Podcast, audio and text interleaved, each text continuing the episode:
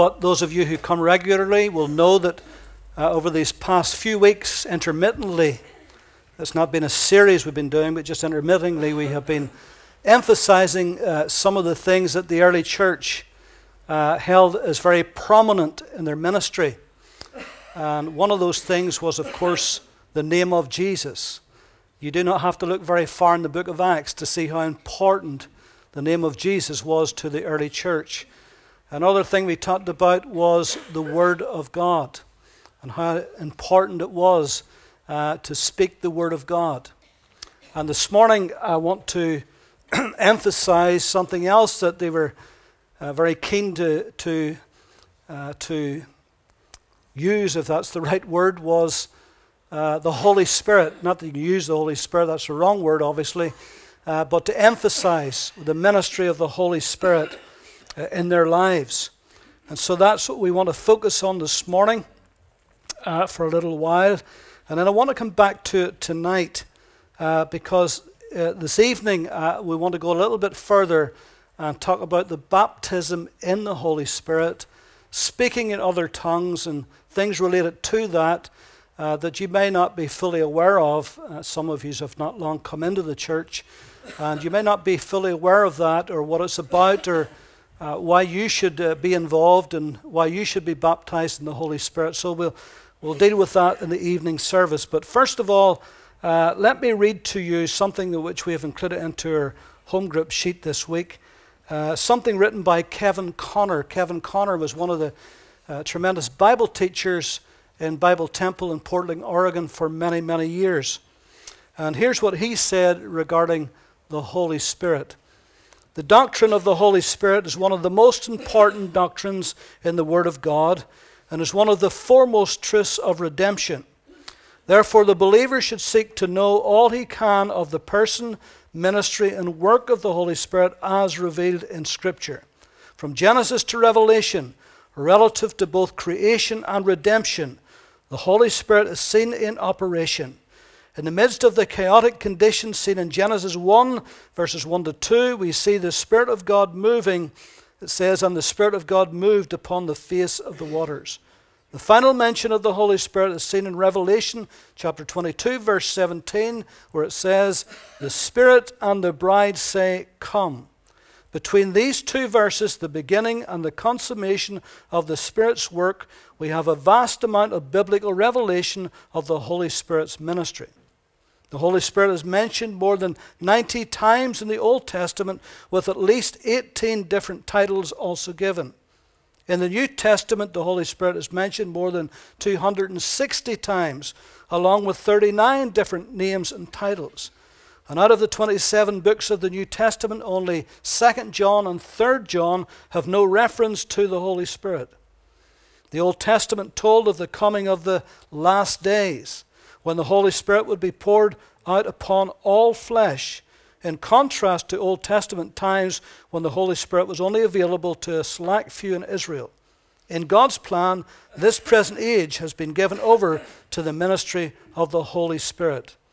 These facts emphasize the importance of the believer in coming to know, to understand, and appreciate and experience the person, work, and ministry of the Holy Spirit in his life.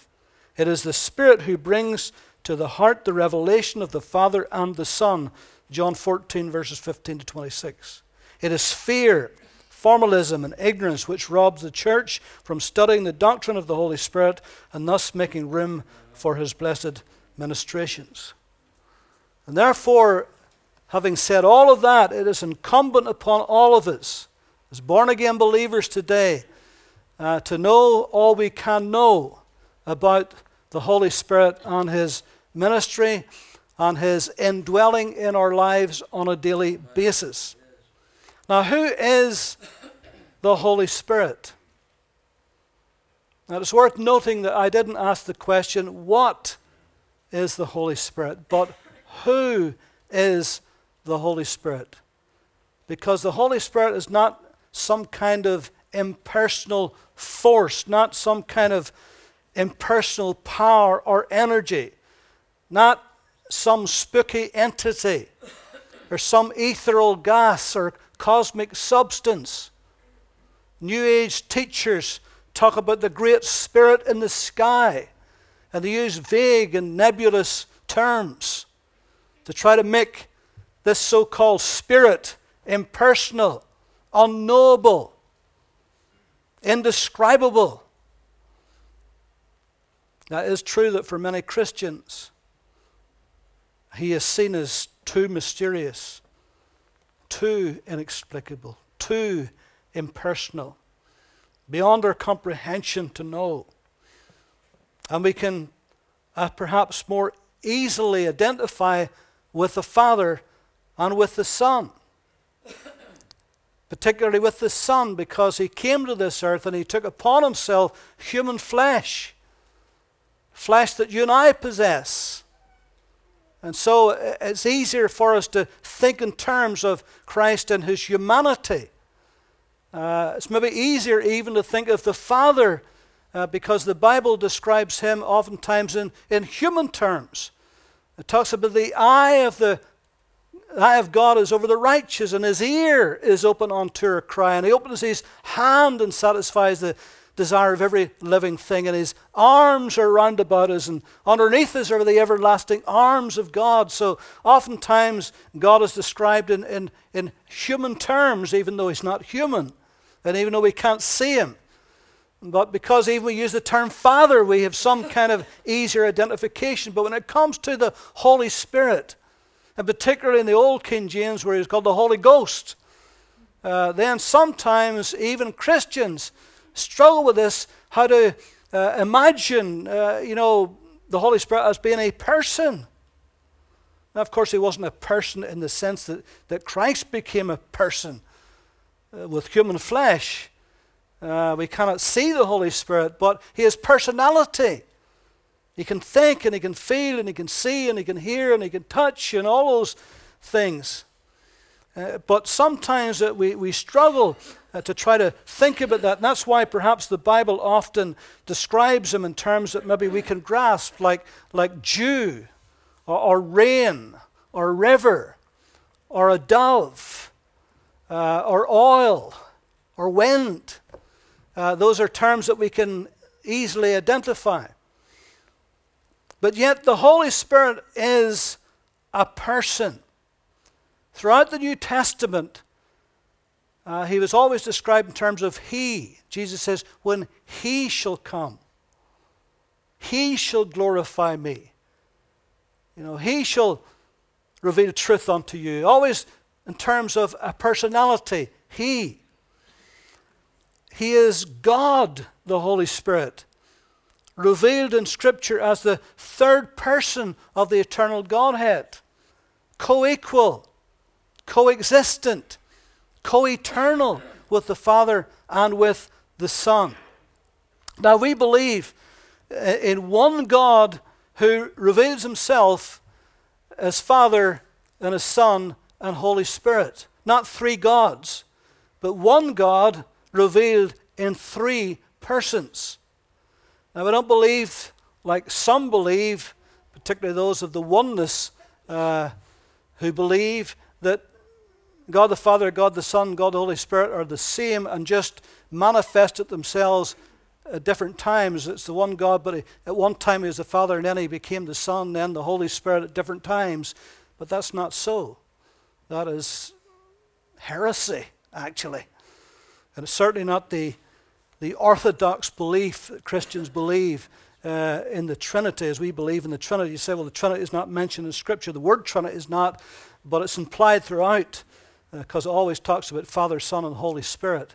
And so the best way, I suppose, to describe this is distinguishable yet indivisible. Distinguishable. If you just read the Scriptures, and you'll see that Father, Son, and Holy Spirit has got different roles. Their ministries are different in the sense of that. They have different roles, different functions, but yet they are one, they're indivisible. And so the Holy Spirit has his own specific role and function within the Godhead to carry out. So what then is the role of the Holy Spirit? Well, let me give you just some thoughts on this. There's no possible way that I could cram all of these things into one sitting. But let me just give you some idea, some brief things. First of all, the Holy Spirit's role in the new creation, in recreation, in us becoming born again. Every man, every woman, every boy, every girl who are born again of the Spirit of God. The Holy Spirit is the agent through which we are born again. Whenever Nicodemus came to Jesus, they talk about eternal things. You remember how Jesus brought into the conversation about the Holy Spirit. It says, the wind blows where it wants to, cannot tell where it comes or where it goes. So is everyone who is born of the Spirit. And so whenever you became born again, something happened to you supernaturally. A work, the ministry of the Holy Spirit. Something happened to you on the inside that caused your spirit to be born again from above. It was not through man's ingenuity, or no agent of man, but by the Holy Spirit. Cannot explain it. Have to receive that by faith. But you know when it happens, because you're changed on the inside. Something takes place in your spirit. It is born again. And that's what Jesus was driving at with Nicodemus. It's not a religious thing. It's an experience that you get whenever the Holy Spirit baptizes you into the body of Christ, makes you a part of the great body of Christ on earth, part of the family of God. And it happens in an instant. And it's supernatural. It's a work of the Holy Spirit. Of course, in John chapter 16,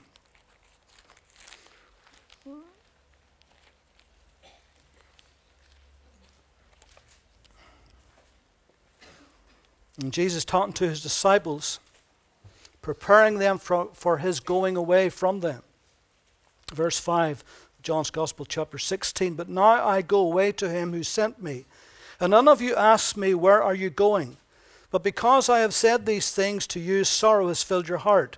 Nevertheless, I tell you the truth. It is to your advantage that I go away. For if I do not go away, the Helper will not come to you. But if I depart, I will send him to you. Speaking of the Holy Spirit, of course. And when he has come, he will convict the world of sin and of righteousness and of judgment. Of sin because they do not believe in me, of righteousness because I go to my Father and you see me no more, of judgment because the ruler of this world is judged. I have many things to say to you, but you cannot bear them now. However, when he, the Spirit of truth, has come, he will guide you into all truth. For he will not speak on his own authority, but wherever he hears, he will speak, and he will tell you things to come, and he will glorify me, for he'll take of that which is mine, declare it to you. And so Jesus here is, in a sense, commending the ministry of the Holy Spirit to these disciples, that when he would not be with them in the flesh, that he would not leave them comfortless, but he would send his Holy Spirit who would come and who would be their helper, their comforter, their guide, and who would glorify Christ through them. But notice what he says about his ministry to the world. He says when he comes, he will convict or convince, some translation says, the world, not the believers, but the world of sin and of righteousness and of judgment to come. Now we often think of the Holy Spirit, and we'll come to this a little bit later, think of the Holy Spirit as the helper, the comforter, the parakletos, the one who's called alongside to help. And as believers, he is the one right now on earth who's called alongside us to help us, to stand. And the imagery is that if you go into a court of law, that you would need a barrister. You would need somebody to stand in your defense. You need somebody to be your counselor, to be your advocate, to stand on your defense, to stand up for you. And that's what the Holy Spirit does for us right now on earth. Jesus is our advocate in heaven. The Holy Spirit is our advocate on earth. But when it comes to the world, he's not their advocate. In a sense, he's their prosecutor.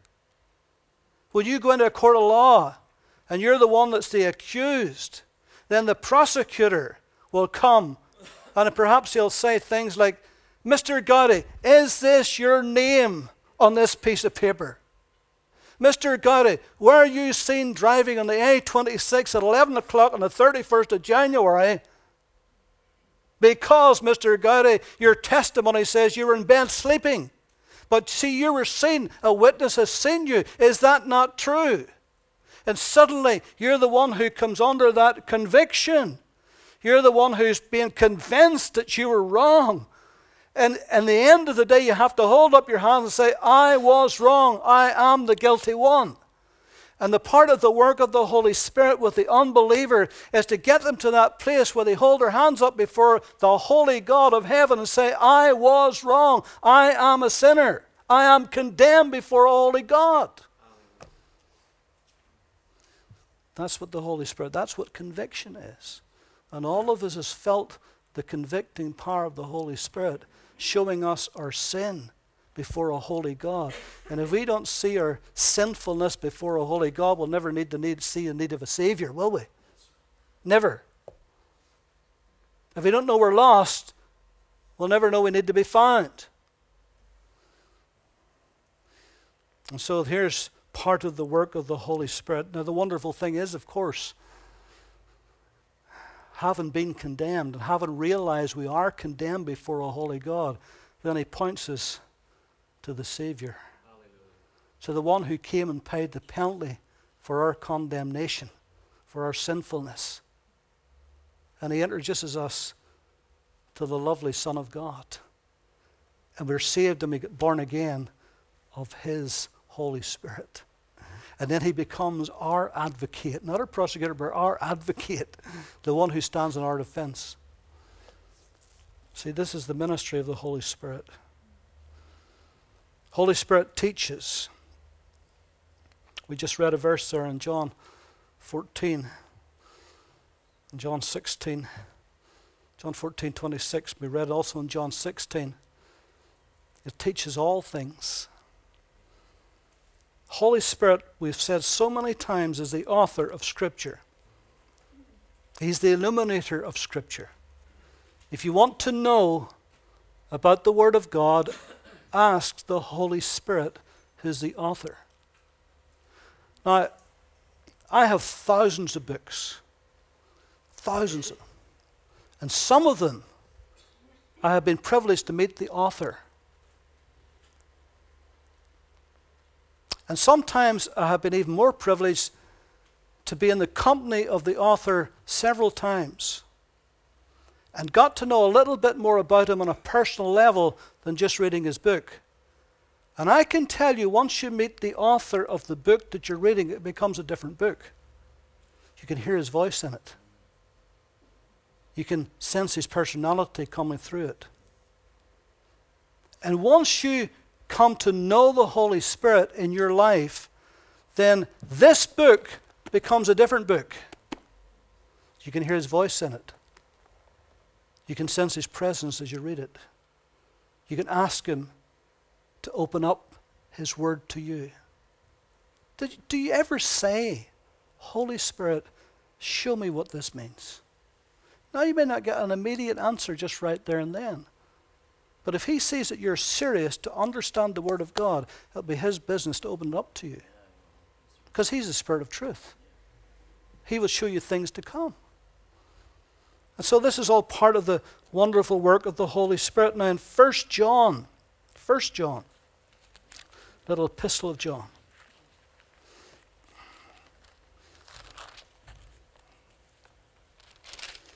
In chapter 2,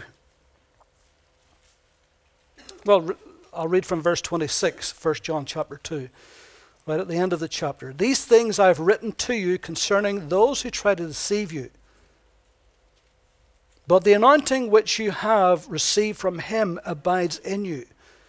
And you do not need that anyone teach you.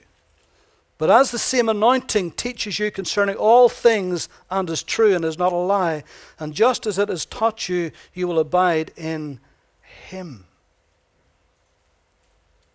Now, this is a scripture that sometimes people misquote and misuse and abuse. particularly rebellious people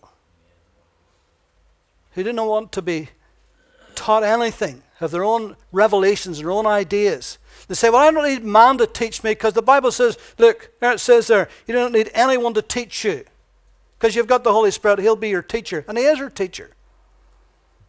But you've got to compare Scripture with Scripture. In Ephesians 4, it says God has set in the church apostles, prophets, evangelists, pastors, and teachers for the edifying of the body of Christ, for the work of the ministry. Notice the very first scripture I read. These things I have written to you concerning those who try to deceive you. John was combating false teachers who had crept into the church with new revelation. Beware of someone with new revelation. If it's not in the book, it's from the pit. Doctrine of demons, the Bible talks about. Beware of those who come with new revelation. Now, God will give us fresh revelation of what's already here. But he's not going to give us something that's not here. And this is where the cults and the false religions come in, because they have a new revelation. So be very aware of that. The Holy Spirit is our teacher, and he will teach us the Word of God. Holy Spirit leads. Romans 8:14, he leads and he guides us. If we are the sons of God, we'll be led by the Spirit of God. He leads us into all truth, it says. We need guidance, don't we? I don't need any guidance what pair of socks to put on when I get up on Sunday morning. I've got my wife to help me with that. Keeps me color coordinated, because if she didn't, dear knows what sort of socks I'd have on a Sunday morning. I mightn't even have two the same. I have been known to get into the pulpit with two different socks on. But I tell her, don't worry, darling, because I've got a pair exactly like that at home in the drawer.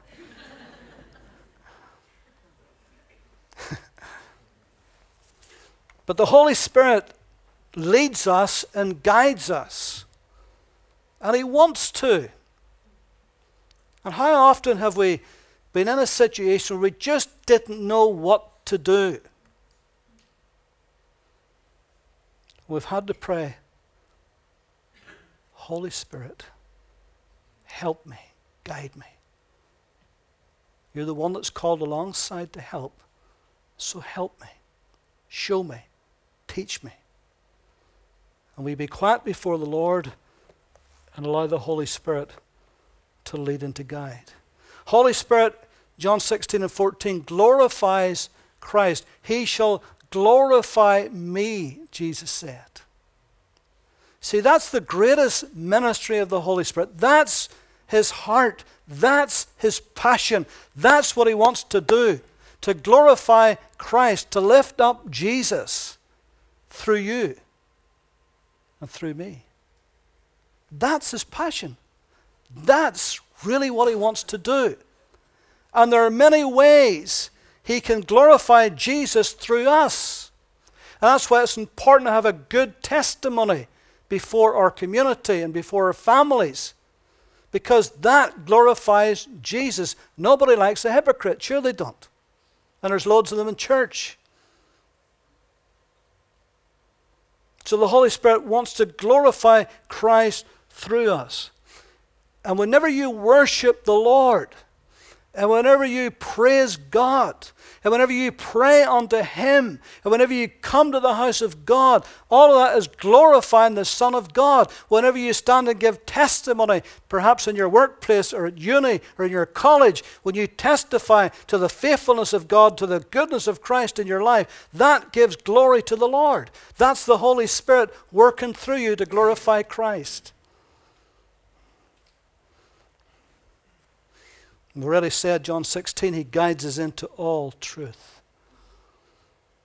Romans 8:26, he prays and makes intercession. See, all of these are just subjects on their own, aren't they? Really, you could take a morning in every one of these, which we don't have time to do. Prays and makes intercession. Part of the ministry, we'll talk a little bit more about that tonight, part of the ministry of the Holy Spirit within us to help us and to guide us in our prayers. We need all help we can get praying, don't we? Because when you go to pray, the devil will fight you more on prayer than anything else. So we need all the help we can get, and the Holy Spirit is the one who helps us. Holy Spirit bears witness. 1 John chapter 5, 6 to 10. Romans 8, 16. We'll not read all these scriptures for the sake of time this morning. But he bears witness with our spirit that we are the sons of God. It's hard to explain to anybody what it means for the Holy Spirit to bear witness with our spirit. Hard to put that into words, isn't it? Other than you just know. You just know.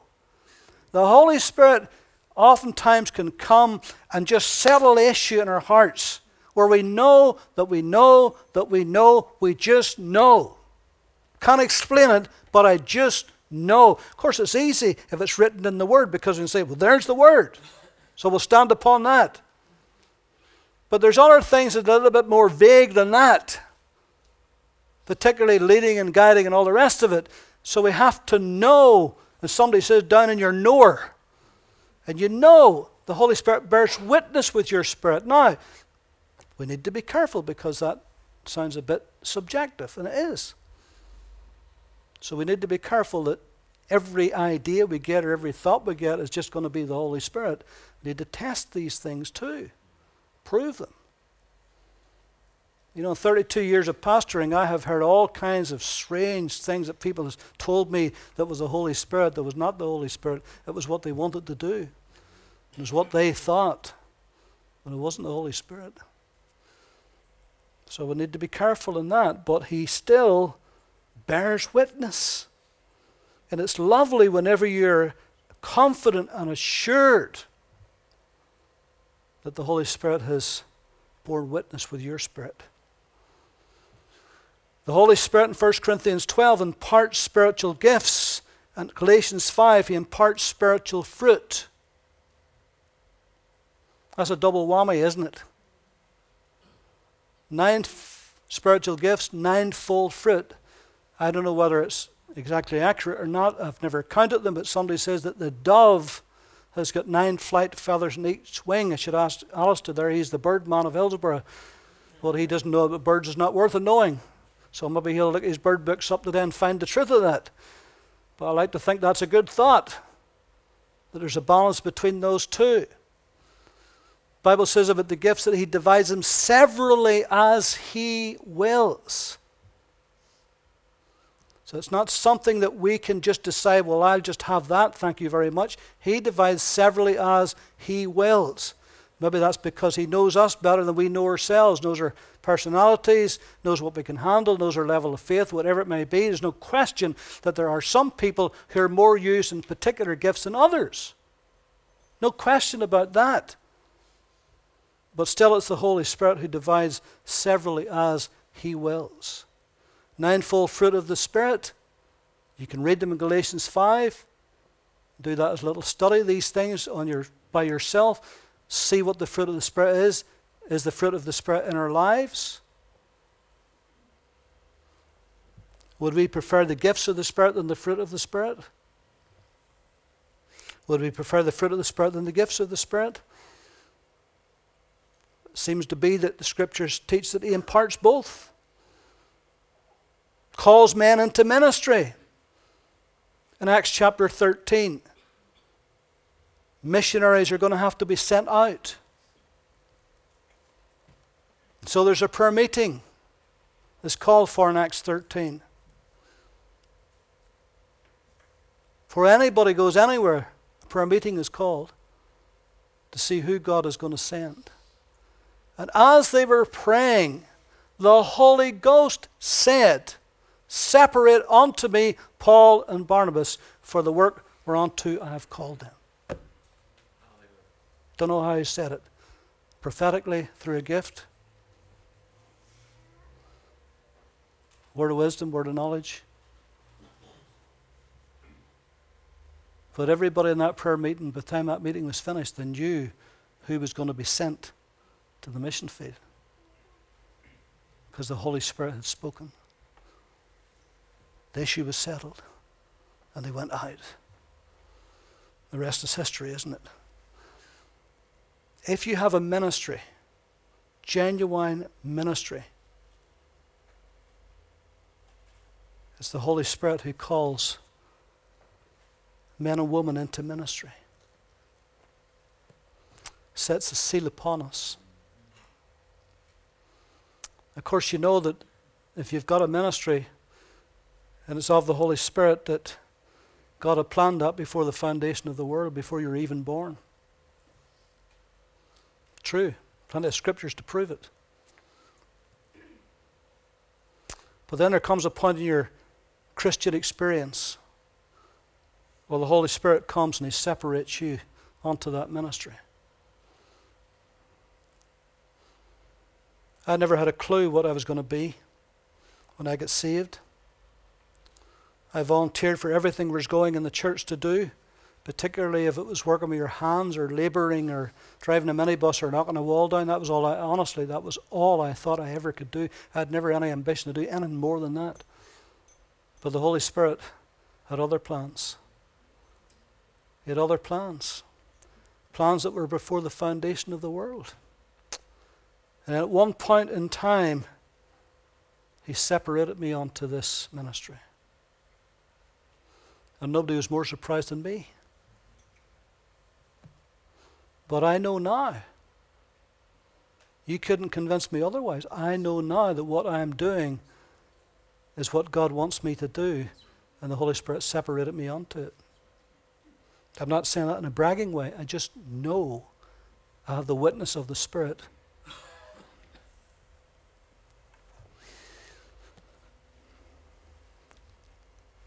Holy Spirit, of course, is the comforter, isn't He? The paraclete. Para means alongside. We talk about paramedics, those who come alongside the medics to help them. Talk about paramilitaries, who often are not coming alongside to help for other reasons. Talk about parallel, two parallel lines running alongside each other. And kaleo means call, from where we get kletos. Kaleo means call, called alongside to help. Aren't you glad that you've got a helper? Aren't you glad that you've got somebody who 24/7 has been called alongside to help you? And sometimes we struggle in our Christian experience. And often in those times of struggle, we forget that we have got one who lives within us, whose desire is to help us to overcome and to be victorious and to win in the battles of life. He's there within us, on call 24/7. How can you feel when you've got that? Huh? The Bible says He strengthens the inner man, Ephesians 3:16. Gives us inner strength. You cannot live the Christian life. You can go through the motions of it, but you cannot live it without inner strength that comes from the Holy Spirit. So you're getting the picture this morning. The Holy Spirit is much more important than we give Him credit for in our lives.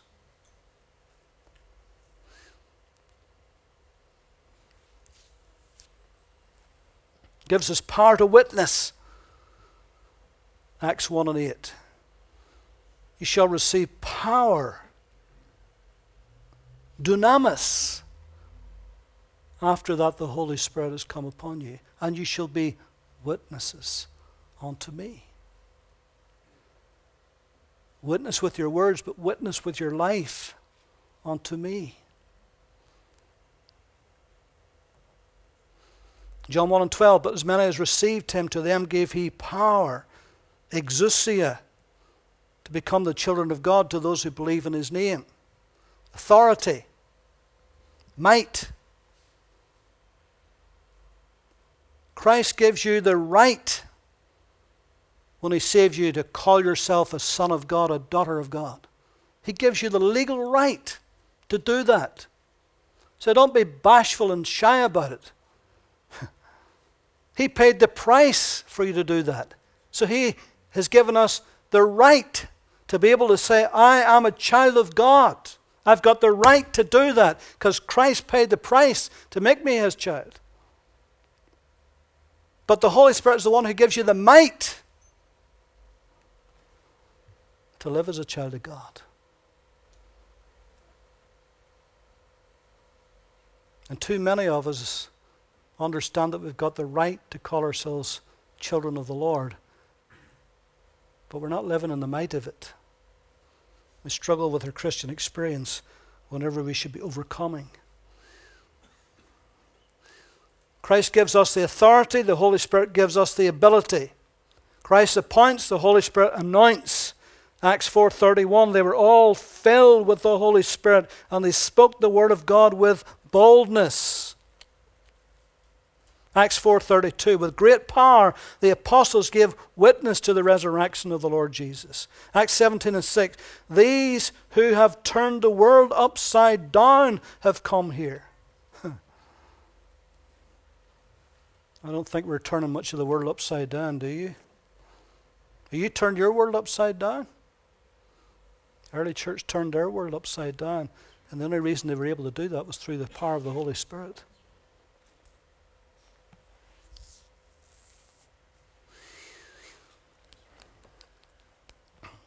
Holy Spirit is the author of Scripture. Ephesians 6:17, the sword of the Spirit, which is the Word of God. 2 Peter 1:21, 2 Timothy 3:16, 1 Corinthians 2:9-13. Loads of Scriptures to show us that the Holy Spirit is the author of Scripture.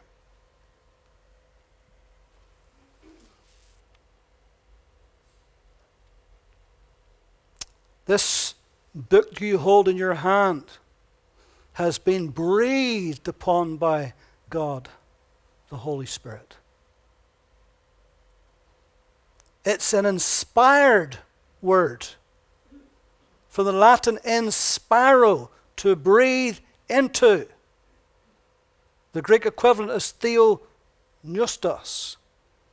Theo, from God, neustos, from pneuma.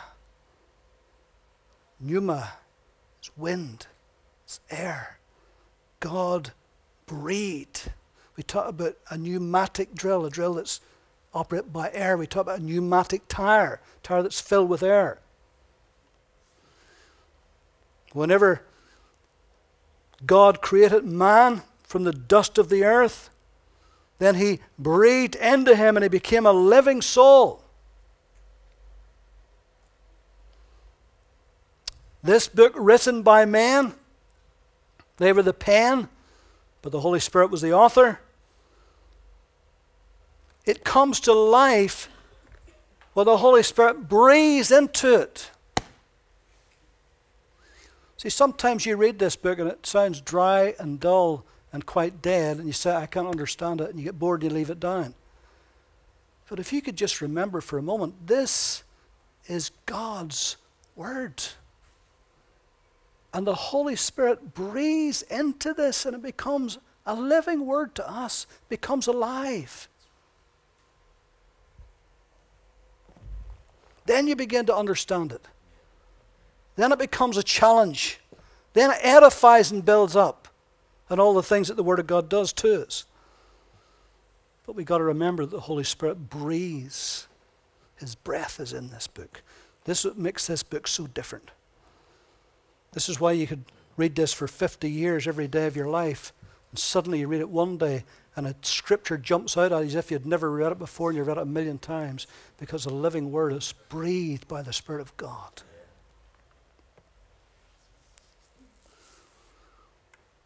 Now, the Holy Spirit is a person. He can be grieved. Ephesians 4:30. He can be grieved.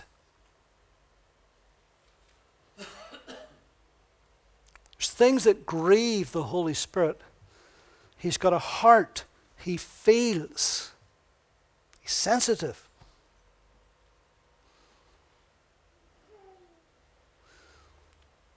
if we're unforgiving, if we're hard-hearted, or we hold grudges, or we're backbiters, it grieves the great heart of the Holy Spirit. There are churches where the Holy Spirit has left because of the politics and the infighting and all the stuff that goes on in the name of Christ, and the Holy Spirit doesn't want anything to do with it. It grieves his heart. All of us, I'm sure, certainly myself, there's been times in my life when I've realized that I've grieved the Holy Spirit by something I said or something I did or something I thought, and it grieved the Holy Spirit. And I had to repent and ask God forgiveness. Say, Lord, forgive me for that, because I don't want to grieve the Holy Spirit. He can be insulted, Hebrews 10:29. He can be lied to, Acts 5:3. Ananias and Sapphira, Peter says, you lied to the Holy Ghost.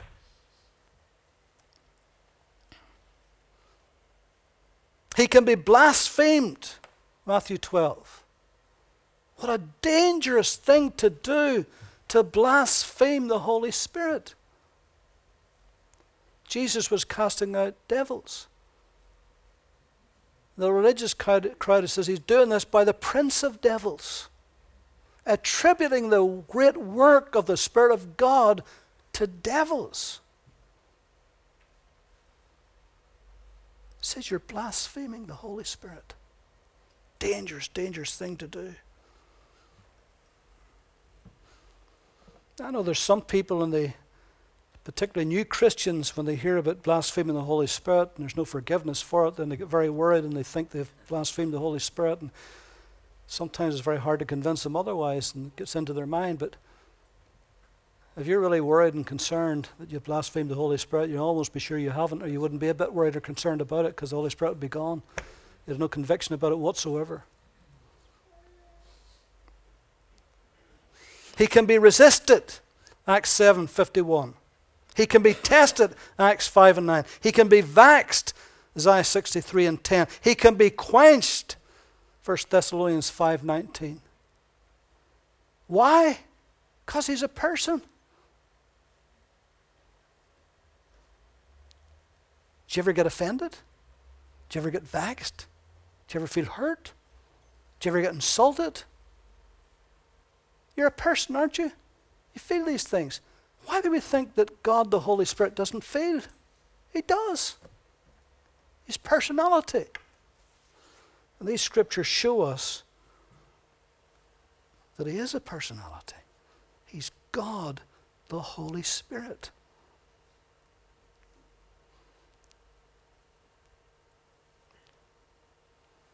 There's about 40 more things I could tell you, but we don't have time.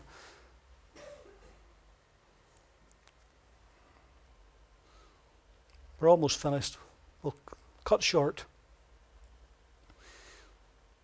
Holy Spirit is omnipotent. He is all-powerful. Remember when the angel came to Mary?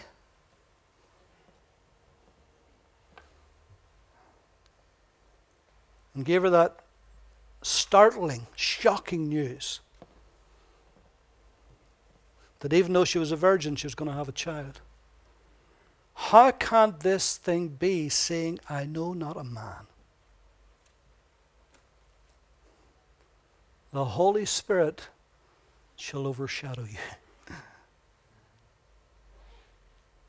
And that Holy One that will be born of you will be the Son of God. The Holy Spirit shall overshadow you. What power is in the Holy Spirit? He just has to overshadow. And something, someone is born. Whenever the same Holy Spirit in Genesis 1 says he hovered over the face of the deep,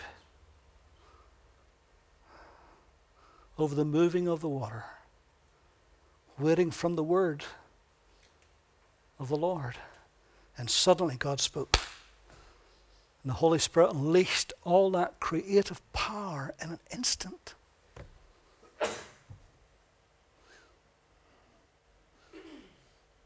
What power there is, He is all powerful. He is omniscient. He is all knowing, all seeing. I just in my daily devotions, I've just been reading through 1st and 2nd Kings, and I think of Elijah and Elisha, and how that the old king of Syria was making plans to destroy Israel. And every plan he made, king of Israel found out about it because the prophet, it was said of him that said to the king of Syria, somebody said to the king of Syria, he thought he had fifth columnists, he thought he had spies in the camp. And Psalm says, no, it's the prophet in Israel. He says, he even knows what you speak in your bedchamber. So that's the Holy Spirit. All seeing, all knowing.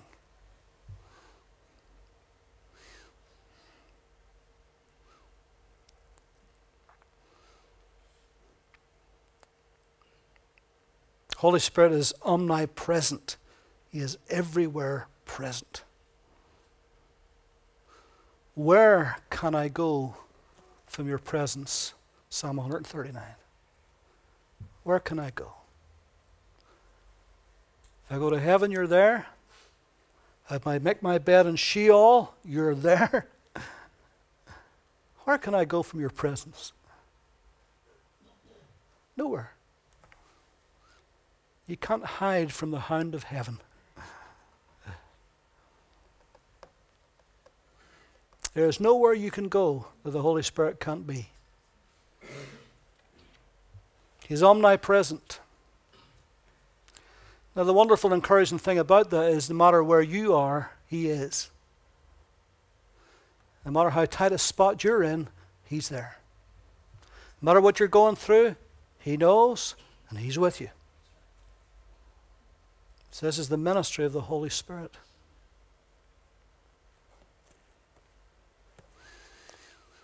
Let me just give you some of His titles. The Holy Spirit is the Spirit of truth, John 14:17. Holy Spirit is the Spirit of love, Romans 15:30.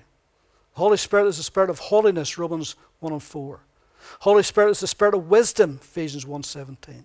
Holy Spirit is the Spirit of knowledge, Isaiah 11:2. He's the Spirit of grace, Zechariah 12:10. Holy Spirit is the Spirit of burning, Isaiah 4:4. He's the Spirit of judgment, Isaiah 4:4. Holy Spirit is the eternal Spirit, Hebrews 9:14.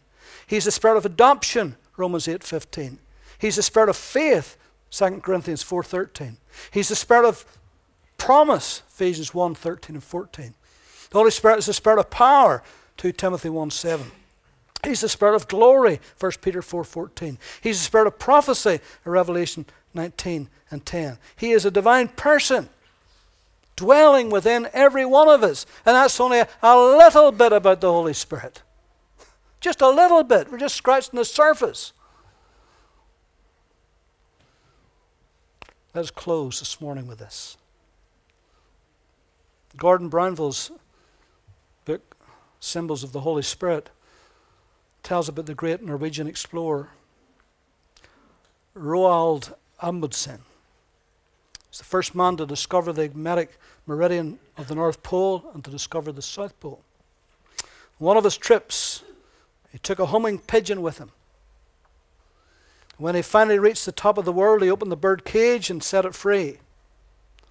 Now imagine the delight of his wife back in Norway when she looked up from the doorway of her home and she saw the pigeon circling the sky above. No doubt she exclaimed, "He's alive! My husband is alive." So it was when Jesus ascended, He was gone, but the disciples clung to His promise to send them the Holy Spirit, the dove of God. What joy then when the Holy Spirit descended at Pentecost. The disciples had with them the continual reminder that Jesus was alive and victorious at the right hand of the Father. This continues to be the Spirit's message, that Jesus has made it. He's climbed to the top. He sits at the right hand of the Father and he's coming back for his church. That's the message of the Holy Spirit. That's glorifying Christ. That's what he does. Amen. Aren't you glad you got the Holy Spirit today? How can you feel, believer, with the Holy Spirit, with that Holy Spirit within you, with all of his power and all of his wisdom and all of his might, all of that in you? What potential is there? Amen. Yeah. Now tonight, as God's spurs, we're going to talk about the baptism in the Holy Spirit. And if you're worried about speaking in tongues, we'll cover that too. Just in case you wonder, what is tongues talking? Is it gibberish? Is it a load of baloney? What is it? Because that's what people try to tell you. It's very important. We'll deal with that tonight, and we'll pray for you. We'll pray for you tonight and ask the Holy Spirit to quicken you and to touch you. Amen? Glory to God. Let's pray.